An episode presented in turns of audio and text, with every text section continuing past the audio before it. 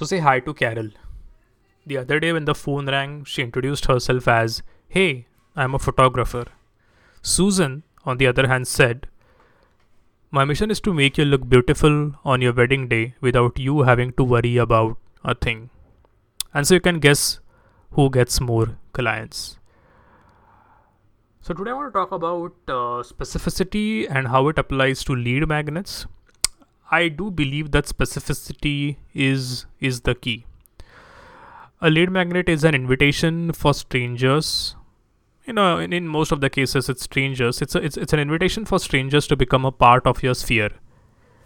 But how specific should this lead magnet be? Well, if you are someone who is a hardcore direct response marketer, you would go with something as specific as hey, watch this case study about how we helped one of our clients increase their revenue by 153%. I mean that's that's as specific as you can get, right? Now brand marketers might cringe at this a little bit. It just seems too pushy, it just doesn't seem right.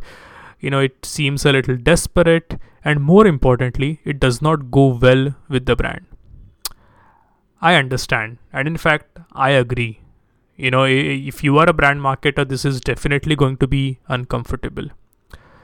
Let's take a look at uh, one more example. So which out of these two lead magnets looks better or will perform better? The first one says subscribe to our newsletter.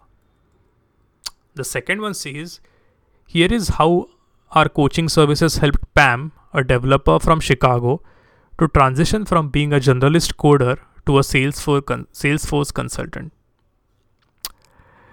Right. So uh, on one hand, you have something which is extremely generic. It's it's subscribed to a newsletter. On the other hand, you have something which is a little more more specific. So uh, I guess what I'm trying to say is that when a brand is is new, the trust level is low so when J.K. Rowling puts out a book, it is very well received by her fans. The fans just pounce on on the book that she is making, regardless of the of the title of the book.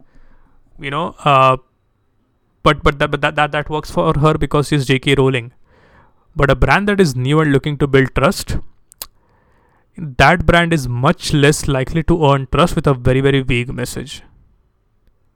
So there is a spectrum here there's a spectrum here. You get you get to choose how specific you want to be but you can't afford to be too weak.